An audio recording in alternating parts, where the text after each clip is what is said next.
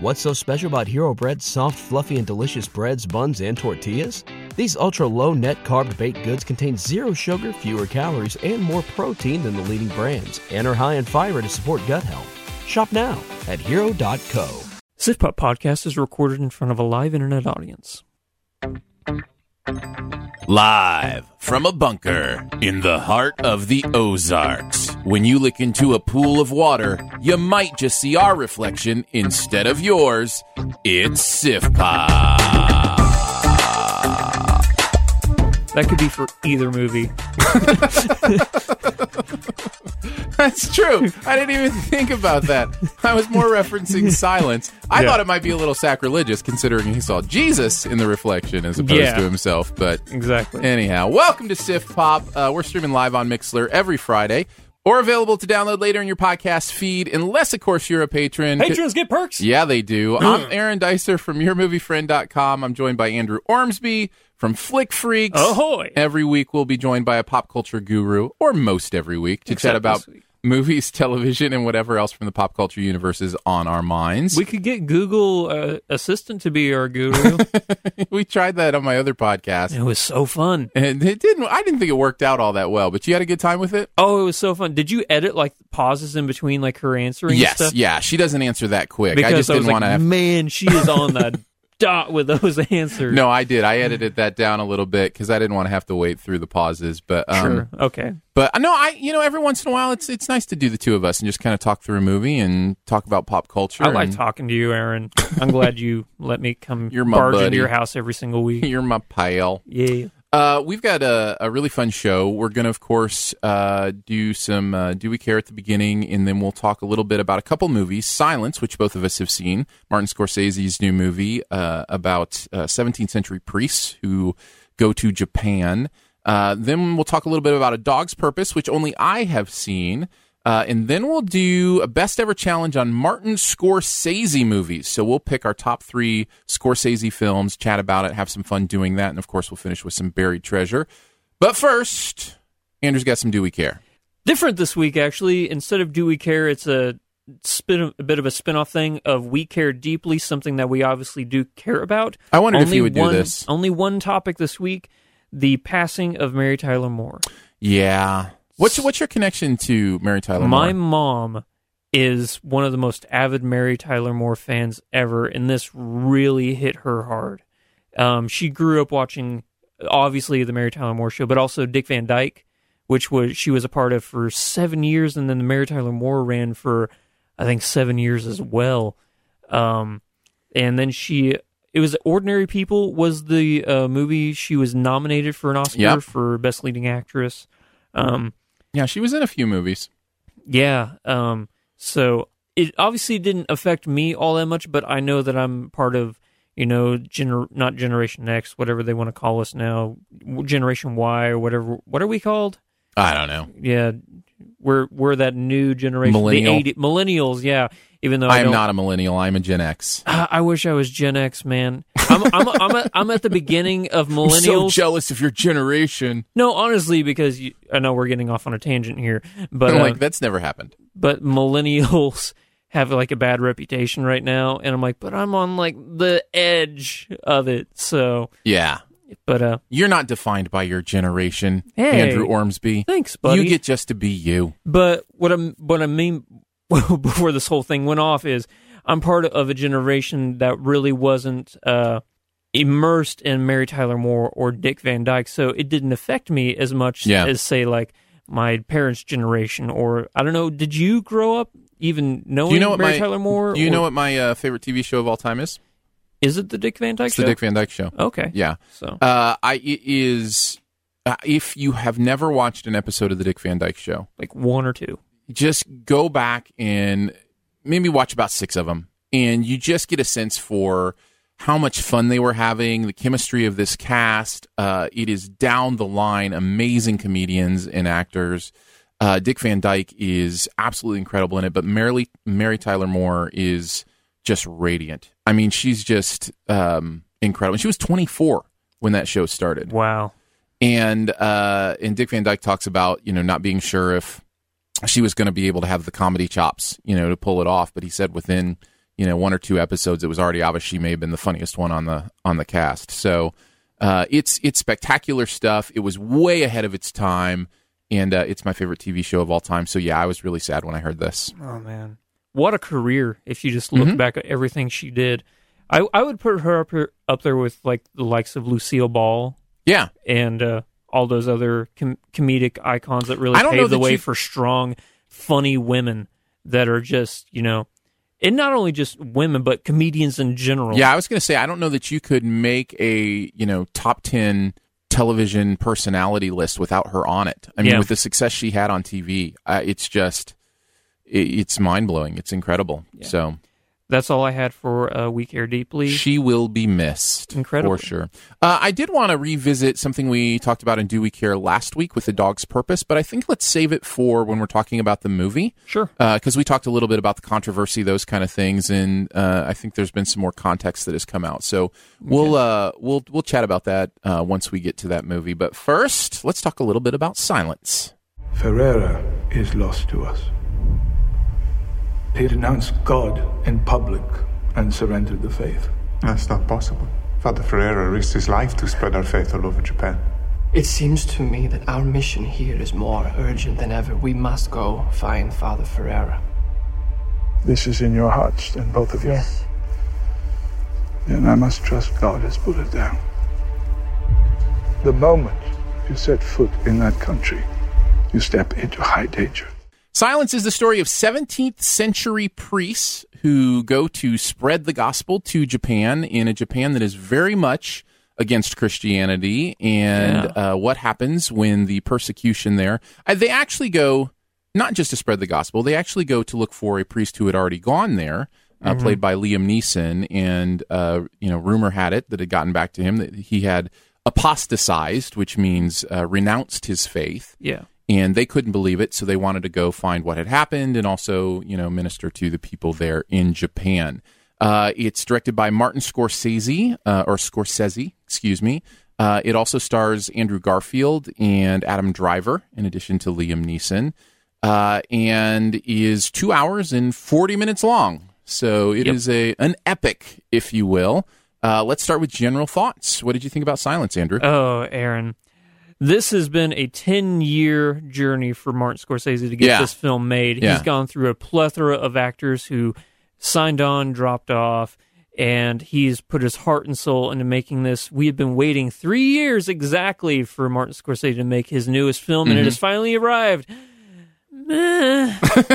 Now is that a didn't like it or is that just a you know it was okay Okay, so I'll say this for because Scorsese is ascended beyond direct. He's he's up there potentially in the discussion of greatest director of all time. yeah Like for any general movie, it's an okay movie. uh-huh As far as Scorsese movie goes, it's a bad movie. okay So, but for general like every movie, it's a dec- it's an okay movie. uh i i really liked it um, You did? i really Okay. did i really liked it and i wonder if a lot of that has to do with my christian roots you know my christian background with Yeah. kind of getting a look at what you know uh missionary work would have been like in the the 17th century and Yeah. the idea of sacrifice and faith and martyrdom all that stuff means a lot to me like it's it's Sure, very yeah. deep for me and i imagine this movie would be very different for someone who doesn't connect to the quote unquote religious aspect of it Yeah, does that make sense yeah. I I did go on a whole bunch of mission trips when I was younger. yeah I did a lot. Um, so I, I don't know if like since I don't, I'm not religious anymore. Mhm. I don't know if that affected my just my general thoughts on the film or anything like that. But uh, getting more into detail about my thoughts on the film, uh, Yeah. I'll start with positives, I guess, because that's normally what we do. go for it Um, I'll start with this performance by Andrew Garfield and several of the Japanese actors are outstanding. Like he was super good in this. I don't know if his performance is on the par with his Hacksaw Ridge performance, wh- which we got this exact same year. But I thought he did a really good job. It was also a very difficult role for any actor to pull off. I don't know about him playing a Portuguese person, um, because another thing about this Yeah, movie what- it- is it went through a plethora of actors. Init- initially, his role was Benicio del Toro. Yeah, which makes more sense for the actual origin of Jesuit these priests. Portuguese yeah, priests. Yeah. If you, if they hadn't said they were Portuguese, this movie does not indicate in any way that they are Portuguese. They speak English. You know, there's instead of doing the subtitle thing, they decided just to to do English. Mm-hmm. Uh, you know, they look like you know Anglo's as opposed to you know Yeah. somebody from Portugal. You, have cast Liam Neeson, Adam Driver, and Andrew Garfield to Yeah. play Portuguese. yeah, Yeah, that that. but they were great. They the were good. performances were really good. exactly.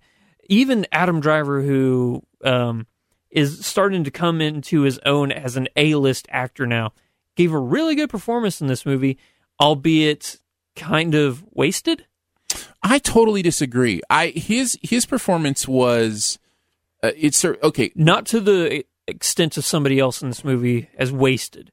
right? But uh, I thought that you know, for as much as I liked uh, Andrew Garfield, I think that they should have switched their roles. I think that Adam should have played Andrew and vice versa. it's hard to talk about without going into spoilers. Exactly, Uh, And there are so uh, there are so many aspects of this movie that that just I'm not going to get to. I mean, there's just so many Yeah, uh, themes and emotions and different things. It is a it is a very intricate, deep two hours and forty minutes. yeah, Um, but I will say I completely understand the focus on Garfield's character as opposed to Driver's character yeah, because of what the movie was trying to say about faith and doubt and and I think Driver's character was supposed to be such an example of uh, what what Garfield wanted to be in some ways, but couldn't find himself to be. yeah. Um, so I, I get kind of how they played him. What I mean is, I think that Adam Driver should have played Andrew Garfield's character, and that Andrew Garfield should have played. That's what I mean. I think that they they were miscast on each other. That's what I mean. Interesting. I I think it could work either way. Yeah. Um, but they I thought they were both great. You like this movie a lot more than I did, obviously. Yeah. So, what did you find in this that you really liked? the themes are, are so beautiful. It's so easy for when you're talking about faith, and especially when you're talking about possible martyrdom, you're talking about what are you willing to sacrifice for what you believe, mm-hmm. those kind of things. It's very easy to paint it with a very clear, broad brush. I felt like Scorsese here is really allowing the authenticity of what faith is, uh, allowing the authenticity of doubt to creep in, allowing the idea of what where is God when you feel like he's silent, when he's not saying anything, when you're in such an extreme, you know, case uh, like this, and you feel like God is not present. Uh, how do you maintain some sort of faith in that?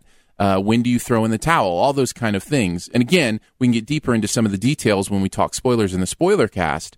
Sure. But just to say, the way he talks about those themes, I think, is so honest that I really, really loved it. Like, I, it's just, it's way too easy. You, you think about faith based films, you know, and they all just seem, I shouldn't say all, so many of them seem to be painted like everything, all lines are drawn clearly, and, the, you know, it's easy to know the right thing and the wrong thing. And that's just not the real world all Yeah. of the time. And I, I thought there was a, I thought that the Japanese perspective in this movie was given really well. Oh yeah, Um, despite the fact that there was, you know, some brutal torture and violence and those kind of things, you understood their perspective and where they were coming from, and even I believe are are led to feel um, agreement with them in some of these ways about, you know, why is it so important for Christianity to come here? You know, we didn't ask for it. You know, those kind of things. So. Um, I love that balance. I really do because I think it allows they, for a they treat it honest- as an invasion. yeah, yeah, exactly. Yeah, So I, I think that's uh, I think all that adds to me having a a a really good intellectual experience with the movie. You know, something Yeah. really to think about and and feel and kind of and kind of discover in those ways. yeah, So I think that was one. Another thing I loved is the um, the way Scorsese decided to do the sound in this movie. Uh, you know, we mentioned that silence is a big part of this. The crickets, you know, those kind of things. I don't Yeah. think there is no score in this movie. No, it's just ambient sound. Yeah. Um, it, it reminds me of the white noise my wife listens to to sleep at night. You know what I mean? Yeah. That's that's kind of the and that and I, that's purposeful and beautiful. And the and the visuals in this movie were really gorgeous maybe that's well. why I didn't appreciate this movie is because I thought this movie could have take been taken to a new level had it had a score. Just call it a different. Doesn't have to be Mm-hmm. called silent. I get what he was going for. I don't know if it worked. That's a great point. That's the me. risk of art, right? That's the risk of of of taking a risk with your art. Yeah. Um, and Scorsese has the ability to do that because it's Scorsese. He can do what he wants. exactly. Um, so you know, he he decided to make it a little arty in that way, and I Yeah. I think it works in some areas. I think it doesn't work in other areas. It Didn't feel like a Scorsese movie at all. It didn't feel. It just didn't feel like a a movie as you interpret how a movie generally feels in modern you know filmmaking. Because when you think of Scorsese, you think, you know, Cape Fear, you think The Departed, you think all these big gangster movies, uh, Wolf of Wall Street, you think Goodfellas, you think all these. This is a total new turn for him. You could tell it was a passion project, something he's wanted to do for a while. By the way, not sure if you're aware, but that's a great great pun. Passion project, because passion is a very Catholic word. Man, you are good at picking out He had a he, unintentional puns. he had another passion project though, literally, and and as we're talking uh, with Last Temptation of Christ, very similar. yeah, the Willem Dafoe movie. very similar thing going on here, uh, where he takes something central to his Catholic upbringing Yeah. and says, "What if?" Uh, you know, something else had happened. Do you feel like, just as these men were dealing with doubt, that movie asks, could Jesus have dealt with doubt? You Yeah. know, could he have dealt with temptation, those kind of things? Would he have imagined what, you know, stepping down off the cross might have felt like? Yeah. and he got he got hammered by the Christian church of the day, boycotts and all sorts of things. And it always it always surprises me because if you actually look at that movie, It's not a slander. it, no, it's not. It's not against it's not against the church at all. It just asks, you know, Hypothetical. what if God thought about this? What if Jesus thought about this? Which I think is a really interesting thing to consider. But anyways, that's beside the point. I just say that to say he has kind of gone down this road a little bit before. Yeah. Another thing I really liked about this movie, the authentic the authenticity of capturing the time and the culture is incredible. The Yeah. attention to detail with the clothing and the costumes and it's some of the best I've seen in any film in years. I totally agree. Yeah, Yeah. I would absolutely want to bring that up as well. It, it feels, I love it when a movie feels like somebody dropped a camera in a different era and Yeah. just recorded. Now, the, the only difference is obviously they wouldn't have all been speaking English like this, but Yeah, that's at the same time, yeah. it does feel very authentic. because there are Japanese actors, and I don't think there's a single one who isn't like you know an American Japanese playing like these. These are all true Japanese actors, and uh, I think that some of them were some of the best performances in the film. Oh, I agree. Uh, there's one character that keeps coming back into the film, a Japanese actor. He was remarkably good, and I want to actually see some of the other films that he's done because he was so good. Yeah. Yeah. Um, another one last thing I had in the pros is that there are times, even though I didn't love this movie, where this movie evokes pure tension and just uncomfortableness, and it's hard to ignore and look away from. Uh, agree, and we'll get more into that during during spoilers as well. Let's talk about some of the stuff that uh, kind of detracted from the movie. I, I'll just go ahead and mention the length. I think yeah. it could have been much shorter. It didn't. I mean, I know he's making the movie he wants to make, and you don't. Again, you don't have to make it all modern cinema, but there's there's no reason for some of these scenes to go on as long as they do, or to even be left in. It just feels Yeah. like this could have been a much tighter film. This film has about 45 minutes, for me, for me, of absolute pure boredom. hmm I was No, I totally get that. exhausted Yeah. by how long this movie was. There were times where I was found myself looking at my watch and thinking of other things I could be doing, and I actually started cooking dinner while I was watching this movie. Cursing and- that lousy podcast co-host of yours who made you No. watch it. no, you didn't force me to watch a Martin Scorsese film. I'll tell you that's that true. right now. that's true. That's true. But uh, that's that, okay. Let's talk about that. I was bored and thinking of other things and actually doing other things during a a first time viewing a Martin Scorsese film, Yeah. and I think that that says a lot, honestly.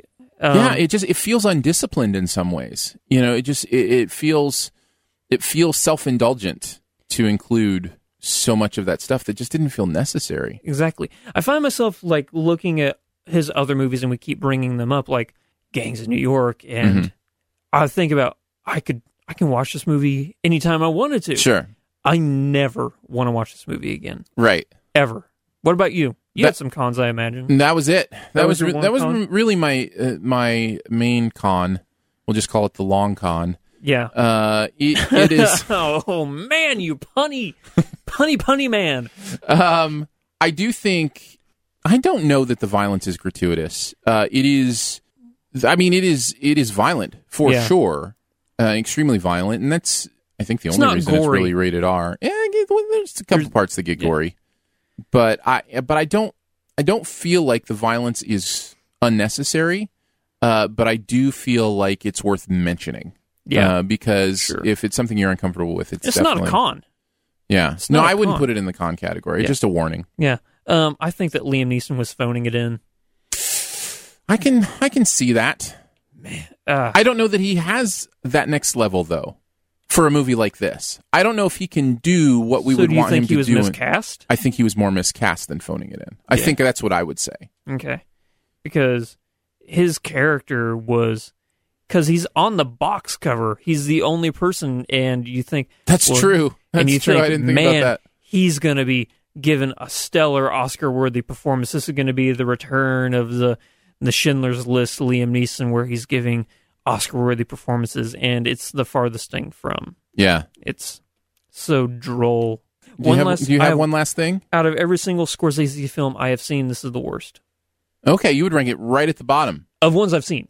I see. I would. I wouldn't. Okay. Um, but I, I would not. I also wouldn't rank it at the top, Yeah. which we will get into later in this podcast. Yeah, we will. Uh, my one last thing um, would have to be that the title, in my opinion, is both a noun and a verb. It's referring to both the noun of the silence of God and also the verb of how governments silence religious op- opposition. Yeah. So um, that was something I, I really thought was interesting. Yeah. Uh, I wanted to mention in the chat that uh, Hedrack says, uh, so it ends with a lightsaber fight between Liam Neeson and Adam Driver, right? Oh yeah, Qui Gon, Qui Gon and Ren. Kylo Ren. That's a fight I want to see. Man, and then Spider Man flings in. And, That's right. All right, Andrew, let's move on to a movie you haven't seen, a movie called A Dog's Purpose. What is the meaning of life? Are we here for a reason? Is there a point to any of this? And why does food taste so much better in the trash? This was me, and then this was me. Then I came back as this little guy. A lot of lives for one dog to live, but I'm getting ahead of myself. Let's start at the beginning. I'm a new soul. For me, it all began with a boy. His name was Ethan. Bailey, Bailey, Bailey, Bailey. My name was Bailey, Bailey, Bailey, Bailey. So, Dog's Purpose, Andrew. yeah, Now, we talked, I mentioned I wanted to talk a little bit about kind of the update on the controversy with the Dog's Purpose. yeah, I heard about this update and I don't buy it. Oh, you don't buy. See, this is the thing with this kind of stuff. I don't know who to believe. Here's where I came down, and feel free to to chat however you want. Uh, it is an open forum. Um, I found the. pro- I'm talking about the producer's message that he sent out after you know researching and trying to figure out what happened on his movie. Uh, I found it very convincing. Um, I it really feels like uh, an edit job in something to to make it look worse than it was. Now, both the producer and I would say it still doesn't make it okay. You know, the idea of uh, the dog being uncomfortable for that long, you know, those kind of things. But Yeah. he makes a good point in that you know the dog was never thrown in the water, those kind of things. The dog chose to go in when it went in, Yeah. and and all that. So um, I, I found it convincing, but you didn't. I've heard I've heard tale like credible sources saying that TMZ has been paid off to change the story. I'm not saying that's what happened, but I'm saying that that is definitely something that they have done in the past. Like TMZ Mm-hmm. has broken a story and then they've taken hush money to change the story. And Oh, I didn't even know that TMZ changed the story. Yeah, T- okay, so that's, that's what I thought you were talking about. No, no, I'm talking about the producer's uh, saying that response. it, that it was edited, like Mhm. they moved. That the, That there's a very concerted effort to make this look as bad as possible um, because there is an agenda on uh, groups like PETA, those kind of things, to get animals out of movies altogether. Um, so that's that's kind of what they're trying to do, which is in my mind is really ironic for a movie like this that is so pro animal. You know, the movie itself is. so general thoughts: like it, love it, hate it. I, for the life of me, I couldn't help but like this movie. Okay. I, I, I went in expecting to think it was cheeseball and, you know, not going to enjoy this. Uh, you know, and the controversy maybe had, you know, skewed that a little bit. Yeah. But I have to say, um, puppies are cute, man. Yeah. Puppy. Something everybody in the world can agree on. Puppies are Breaking cute. news. Puppies are adorable. Yeah. Um, plus the way they have Josh Gad voice these dogs, and um, I don't think it's a spoiler to say that you know it's several dogs uh, that he voices throughout the movie. Reincarnation, right? Mhm. Yeah, it's a reincarnation kind of thing, and uh, the way he voices them is so perfect because it's intelligent and emotional at the same time of, as being clueless to the actual universe of humans. Yeah. So it allows him to kind of play dumb about some stuff that's really interesting and feels really accurate to how I imagine the world would feel for a dog. Yeah. So I really liked that. I, I bought into it and it allowed for a little bit of humor, those kind of things. Um, so I, I did I did overall enjoy it. Plus the other thing I really liked was thematically it is really consistent. It is, you know, you talk about a dog's purpose, they actually do answer the question that, you know, a, a dog's purpose, uh, according to this movie, thematically, is about companionship. Yeah. And story after story after story shows different ways that quote unquote man's best friend, uh, you know, offer that companionship to people. Um, and I thought that was a really beautiful theme that carried out, you know, Yeah. throughout the movie. So you can tell that it comes from source material that was well thought out. Yeah. You know, and I think they do a good job of kind of keeping that in there. All right.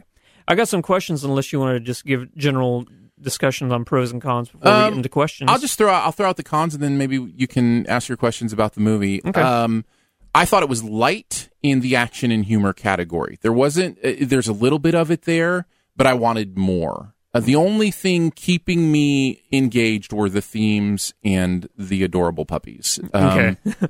so occasionally there was some good action. Occasionally there was something to laugh at, but I wanted it to be a little more uh, compelling in that way.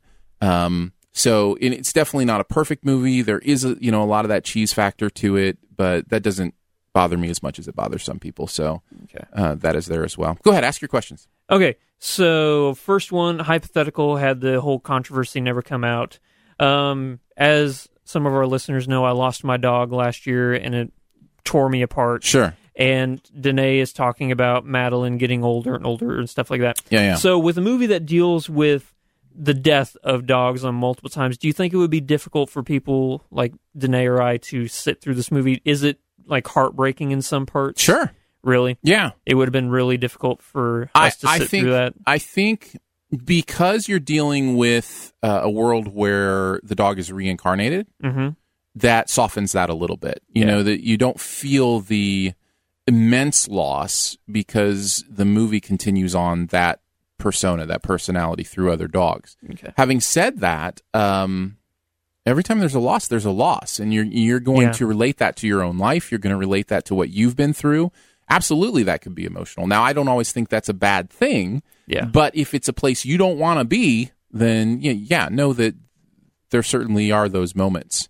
when you went and saw this movie, did you see it like where did you did you go to like a screening with just like theater personnel or did you go like to an audience viewing of it? It was an audience. There were probably a dozen people in there. Do you think that this movie was hurt like in your viewing? I know nationwide it's hurt box Mhm. office wise, but did you feel that when you went in to see it? Do you think like man, there could have been a lot more people here if this whole thing? I don't know. thing? See, I don't know. I I think this movie was was always doomed a little bit to um to have low box office. I just don't know that there's a lot in it that is uh that is attractive to people when they know they're going into um I'll just say an old Yeller situation. You know, they know they're Yeah. going into a place like you just talked about where their heart's going to be you know, tore up a little bit, and so I, I don't know that this movie was ever going to be huge, but cer- I think certainly it hurt it. Okay. Um. Last question. Uh, Josh Gad. I'm Yeah. assuming he's does he does a really good job in this. Does it feel like he's doing Olaf again, or does it feel like it's a genuine new character? It's not Olaf. Okay. For sure not Olaf. Um, his voice is distinctive. So if you fall into th- remembering, oh, that's Olaf, you're going to hear it. But I, Yeah. but no, I think it's completely different. Because I just figured, you know, Olaf was always sunny and happy, and you know nothing can get him down. I didn't know if that was like the same kind of character he plays in A Dog's Purpose. Like, hey, No. I'm just a dog. Life's great, sort of No. thing. Okay. No, I don't think I don't think that's I don't think you can say that. Okay, great. One last thing. One last thing about the movie, Dennis Quaid uh, is not in it very much. So if you're going to see a Dennis Quaid movie, Yeah. you know, just a heads up. It's- Well, I think the trailer. I think the trailer gives away what his character is. So Does it? See, Yeah. my that maybe that's my one last thing. My son went with me, and uh, he had a, a good time. He really liked the movie. Oh, good. Have you ever had a dog? Have the kids your kids Oh yeah, ever had a dog? Yeah, we've had a couple dogs. Okay. Um, and uh, his his thing was he, that he already knew everything that was going to happen because he watched the trailer. When I asked if you know he wanted to come, he said, "Well, let me watch the trailer and see if I want to go." And he said that the trailer gave everything away. Just you know, it's just another one of those things where it's like, man, it's be a whole different experience if you didn't know exactly where it was going. But Maybe people should start taking that zero flames frames pledge. the zero flames pl- pledge would be good too. Yeah. Unless you know you want to keep warm. Speaking of the zero frames pledge, spreading like a virus. like a wonderful, wonderful virus. Let's take a second just to thank the people who make this podcast and this podcast network possible. Uh, it is a crowdfunded podcast, uh, which you can support at patreon.com slash studio DNA. Anybody who supports starting at $3 a month or more, so just three bucks a month, gets access to every single episode of all the podcasts on the network, including bonus episodes that do not appear in other places. There's a podcast feed for you. You can just pop it right into your podcast player. All that stuff will come right to you. We could not do this show and the others on the network without you. Thank you so much for chipping in a little bit to, uh, to make this possible. On to the best ever challenge. Indeed. We're going to name the best ever movies of Martin Scorsese. Uh, so we'll do our top five since there's just the two of us. We'll start at number five and go to number one. And if you, uh, if one of us mentions one that the other one has higher, we'll just yell Trump, Trump. and we'll wait to. Uh, we gotta come up with a new word. no, we don't. It was it meant that before he was around. Uh, and we'll uh, and we'll put off talking about it till the higher ranked person is ready. yes. Uh, let's start at number five, Andrew. The number five Martin Scorsese film. Do you want to go first, actually? Sure, Goodfellas. Uh, Trump. Okay, I figured you'd have it higher. Yeah, just one higher though. Um, I I know most people would have this at number one, probably. I know, so- and that's why th- we said earlier in the podcast. I don't know if we said it in pro- podcast proper or if we did it in the pre-show. We both said that we have really unique Scorsese strange lists. Scorsese lists, and a lot of that comes from the fact that I'm not a huge gangster movie guy, and Really? like so Okay. many of his movies are gangster movies. I think that his So- best work came later in his career. If that gives a hint as to where mine. All right, uh, So- we'll talk about Goodfellas later. Go ahead. What's your number five? The Aviator. Trump. Okay. now I'm going to put down Goodfellas as my number four. Cool. So, yep. Um, a lot of people would have it. Not only is their number one uh, Scorsese film, a lot of people have this as their favorite movie. Yeah, top ten ever. movies of all time. Yeah. It is in my top 100. It is in my top 100, but it's like I think in the 60s. So it's it's a ways back there. But you talk about gangster noir films. This is the creme de la creme. Oh yeah, it's the definition. Yeah. absolutely. and uh, nobody does it better. Joe Pesci gives probably the greatest performance of his career, one of the greatest performances of Yeah. all times. Some And of then- those scenes are are just. I mean, they're magnetic, and the energy in them. It's just it's incredible. I want to talk about De Niro just a little bit here. Sure. So De Niro came onto the scene in The Godfather 2, and you talk about a, a performance that everybody says, "Oh, this is going to stand the test times as the greatest gangster performance ever," and then he does Goodfellas, Mm-hmm. and people are like, "Okay, he is now the official gangster actor, and that is what he got typed at, typecast as Yeah. for the rest of his career." Until he did, you know, like uh, meet the parents and stuff like that, and then his career took a turn. But um, man, what a jaw-dropping, tension-filled roller coaster of a film. Yeah, it really is. And if you're wondering why it only lands at number five on my list, uh, it really has to do with the fact that so many of the scenes that I, that I look at in this movie, I'm like, oh, that's awesome, or oh, that's amazing. I don't want to feel that way. Like I don't. These these are bad people doing Yeah. bad things, and I don't I don't like that I get excited about it. And that's what Yeah. gangster films. That's why they bother me in some ways because I'm just I'm not good with that much of that much anti anti in my anti-hero. If that makes sense, you know? It's kind of a, uh, it's a window into a world you don't want to be a part of. Well, yeah, and it's a it's a window into a world I don't want to celebrate, and I feel like the the movie wants you to get excited about you know these things or think they're cool or amazing or you know. Yeah. So it's just it's yeah, it becomes difficult for The me in whole that Rat way. Pack mentality. Yeah, yeah, exactly. Like, oh, wouldn't it be cool to be you know Yeah. that tough and you know It's just a, an escapism, you know, just to release sure, all I that get. I- listen, no judgment. I, I totally get it. I'm just telling you why I, you know, have I struggle no with judgment to your no judgment. judgment free zone. yeah. Uh, you're number four. My number four is the Aviator. Hey! so we just had we just had them swapped. All right, Uh, go ahead. I think this is an underrated movie. oh, isn't it? Uh, I think Leonardo DiCaprio is incredible in it. Um, I think the story of Howard Hughes is fascinating. Man, what um, an interesting man. Yeah, and I think it's played very well and always interesting. I, I really love The Aviator. Every single one of these movies that we're mentioning here in the top five is in my top 100 movies of all time. I Oh, think, wow. I think that Scorsese is the director that shows up the most, besides maybe Nolan in or Spielberg in my top 100 movies of all time. Hitchcock shows up the most in my top 100. Yeah, that now that that makes total sense for you. Yeah, I imagine your. I've seen your top 100. I can't. I can't make that joke now. but um, I thought that this should have been the performance to win DiCaprio his first. I thought so too. I thought it was incredible. and there's so many people that you don't even realize are in this movie, like Alec Baldwin and John C. Reilly. Mm-hmm. I love this movie, and I think that the 50s and the like the 50s, 40s is such a fascinating time in American history, and for them to uh, just totally capture it is just extraordinary. Yeah, I would highly recommend a rewatch if you haven't watched it in a while. Uh, I think it's it's absolutely phenomenal. All right, Yeah. you want to go on to number three? Uh, yeah, This is this is where I have Gangs of New York. Um, Trump. All right, continue then. The Wolf of Wall Street.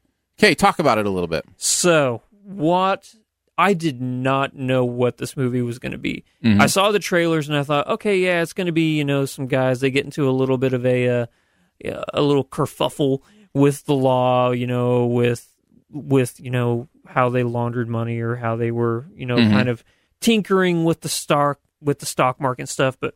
When it turned into this lascivious, coked out orgy, Mm-hmm. I had no idea that it was going to be the type of movie it was. Well, And- it doesn't necessarily turn. I mean, it. You say turn into that. It starts there. Okay, like the yeah. opening scene is.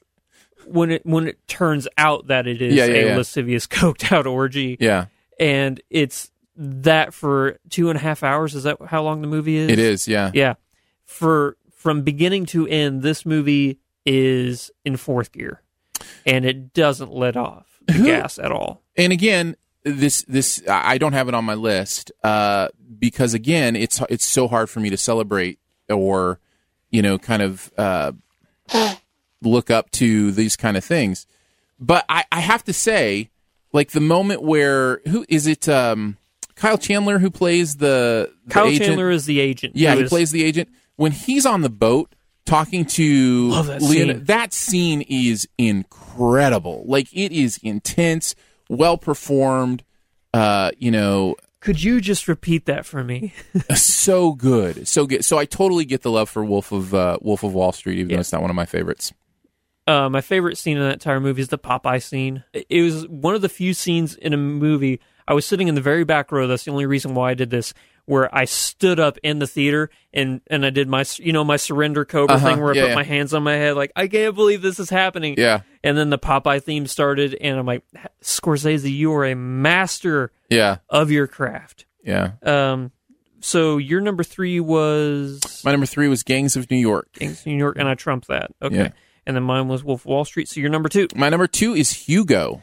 Hugo. Ooh, I, I I- don't even have that honorable mentions. You know why? I love Never Hugo. seen it. Oh, you've never seen Hugo? Never seen Hugo. I think it is.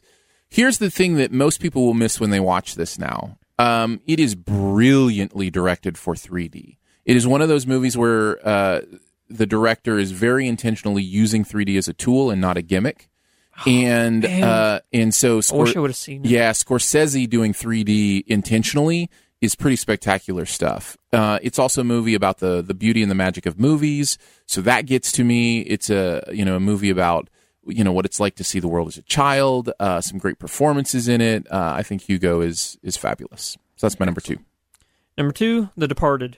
you probably knew this. This movie is not original. It's based off of a, uh, I think it's a Japanese movie, Infernal Affairs. Okay. Have you ever seen it? No, I haven't. I've I saw it, and uh, is way better. Is it? Yeah. I didn't like Departed.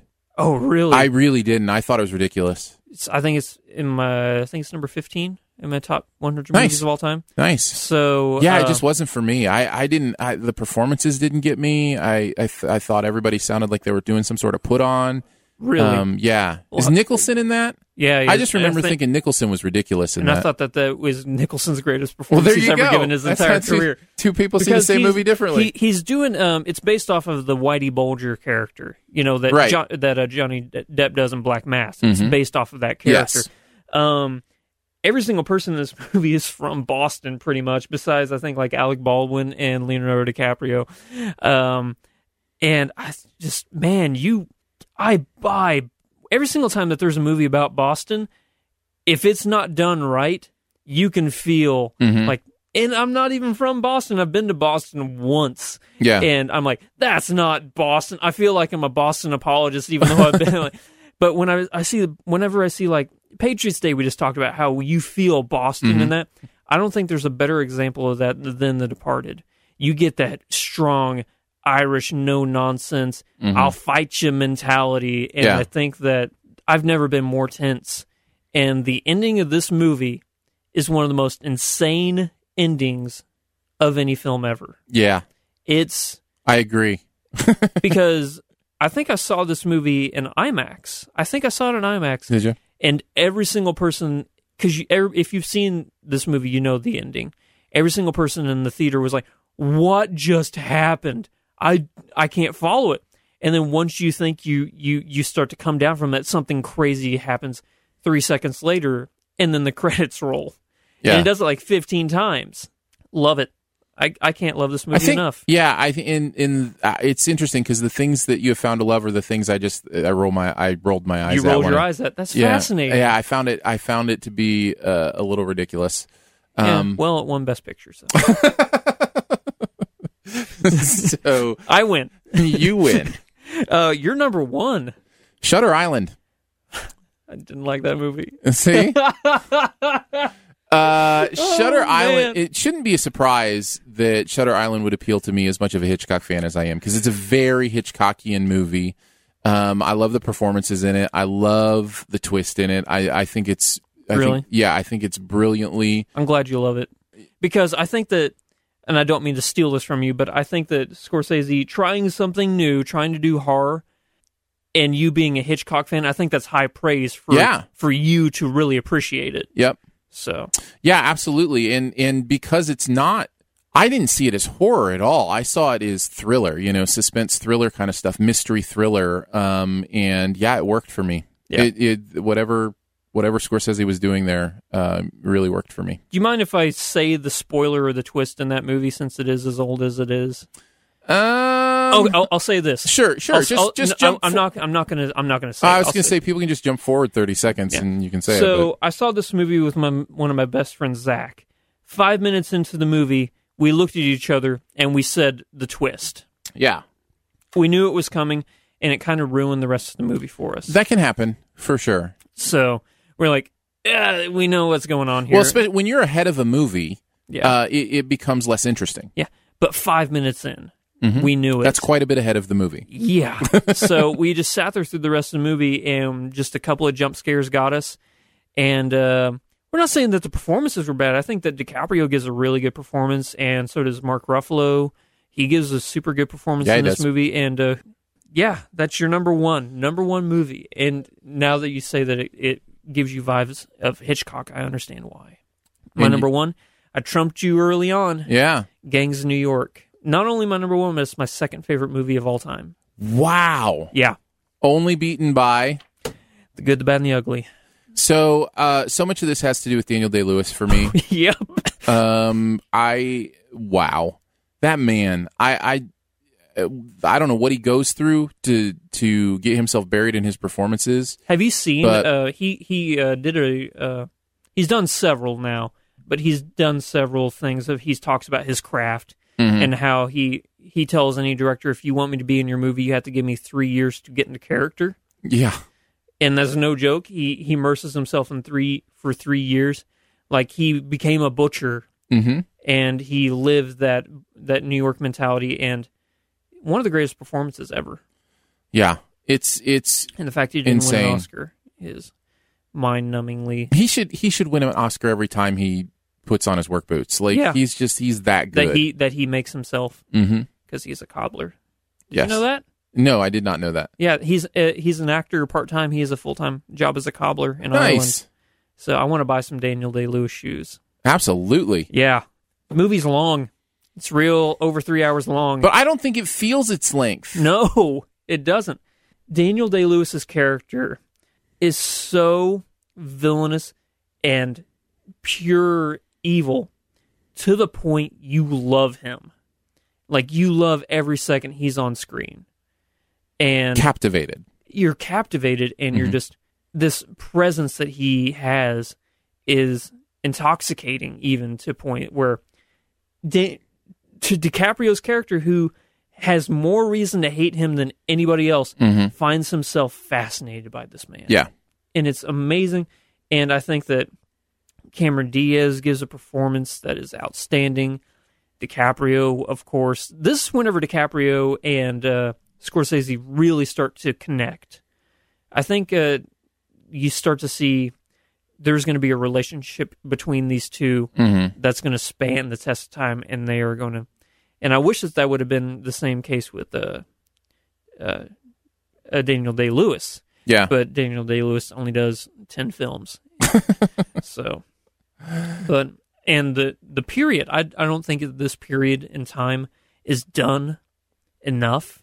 And maybe that's something else that we kind of talked about when we talked about silence is the fact that Scorsese has a way of capturing the time that he sets his movies in. that is the other thing about that movie that that really stood out to me was how uh, the authenticity of it. Yeah. and him being a New Yorker, he had to have gotten that movie right. He's not allowed to Right. mess it up.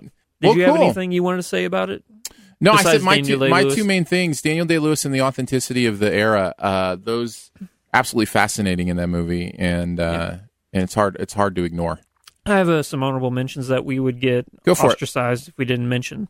Um, Casino, Mm-hmm. yeah, that's a hard movie to watch. Yeah, That's a really hard movie to watch. Cape Fear, one of De Niro's best performances.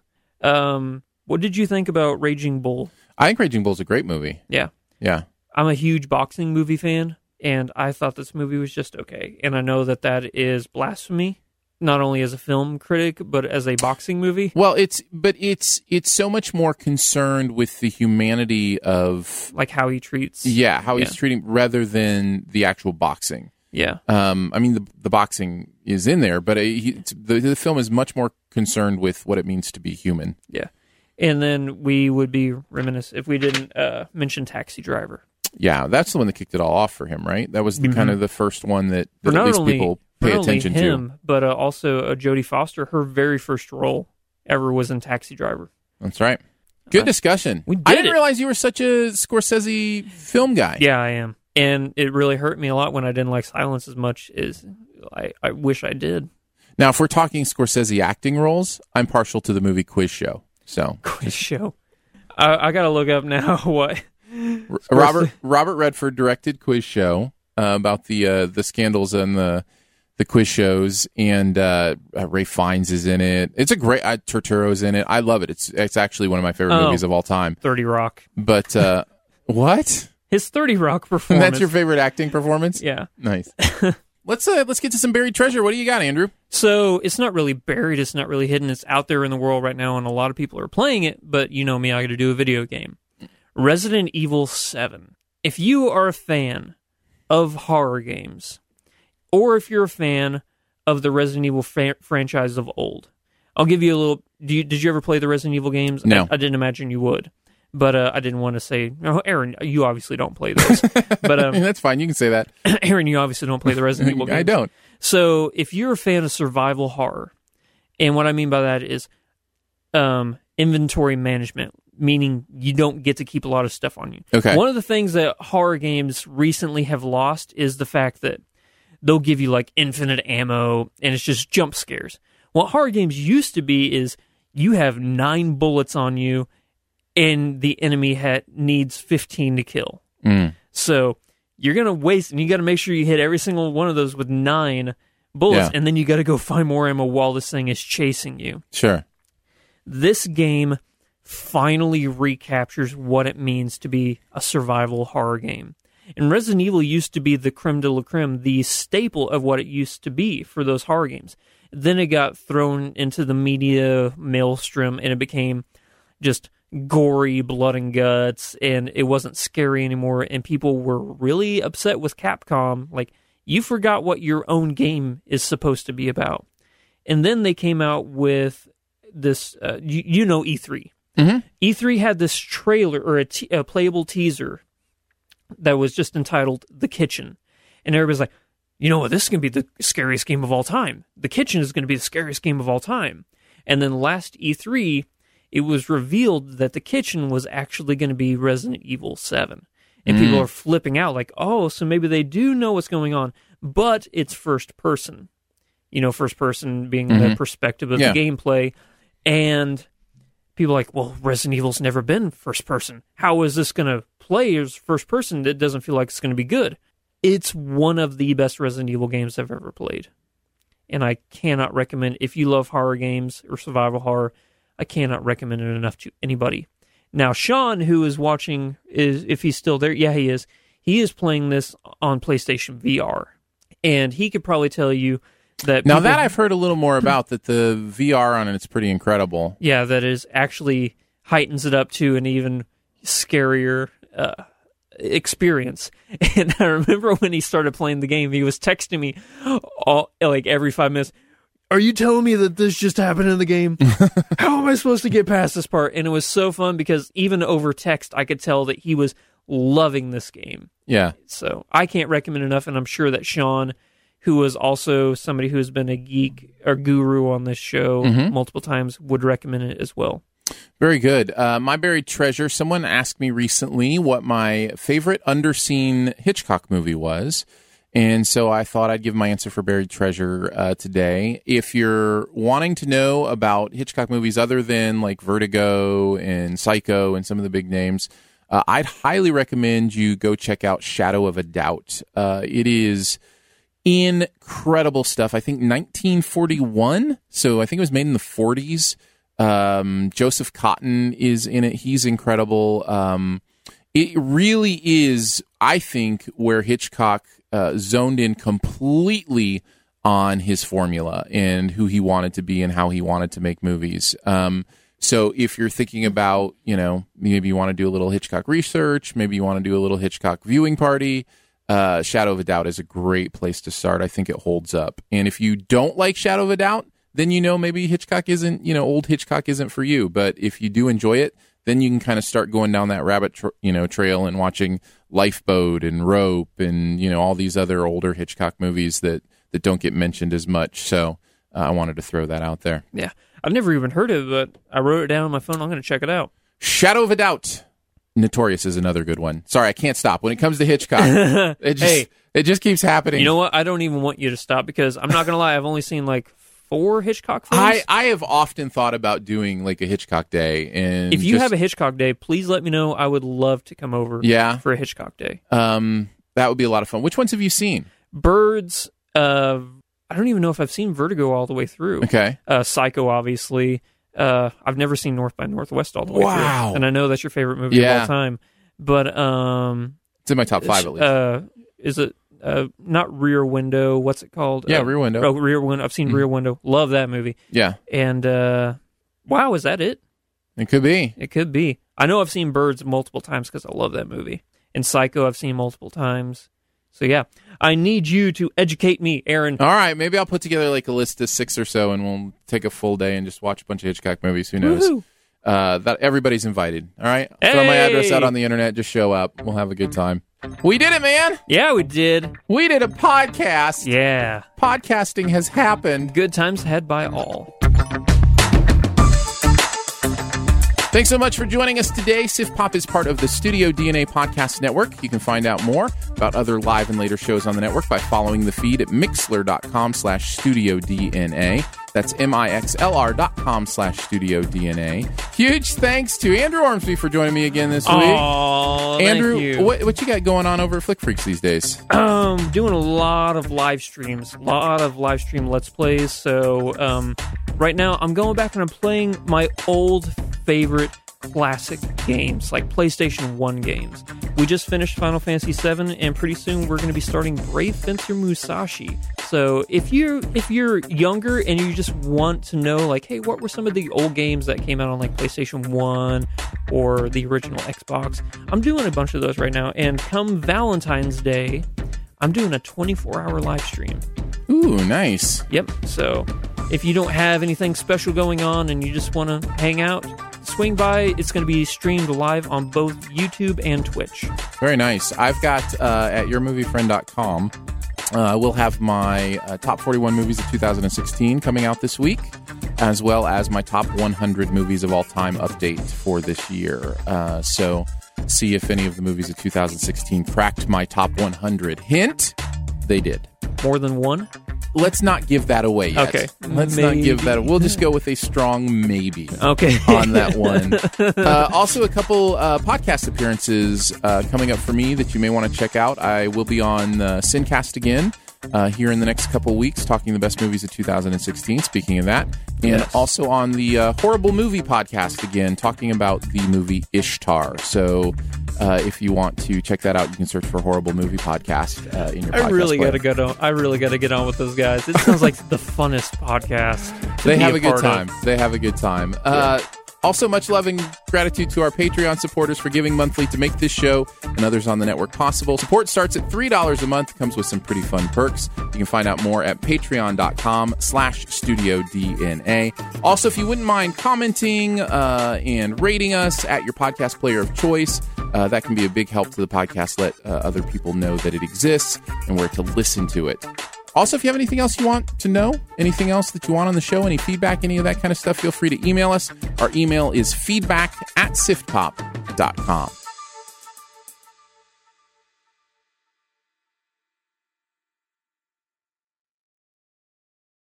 What's so special about Hero Bread's soft, fluffy, and delicious breads, buns, and tortillas? Hero Bread serves up 0 to 1 grams of net carbs, 5 to 11 grams of protein, and high fiber in every delicious serving. Made with natural ingredients, Hero Bread supports gut health, promotes weight management, and helps maintain blood sugar. Hero also drops other limited edition ultra low net carb goodies like rich, flaky croissants and buttery brioche slider rolls. Head to hero.co to shop today. Everybody in your crew identifies as either Big Mac Burger, McNuggets, or McCrispy Sandwich. But you're the filet fish Sandwich all day. That crispy fish, that savory tartar sauce, that melty cheese, that pillowy bun. Yeah, you get it. Every time. And if you love the filet of fish, right now you can catch two of the classics you love for just $6. Limited time only. Price and participation may vary. Cannot be combined with any other offer. Single item at regular price. Ba-da-ba-ba-ba.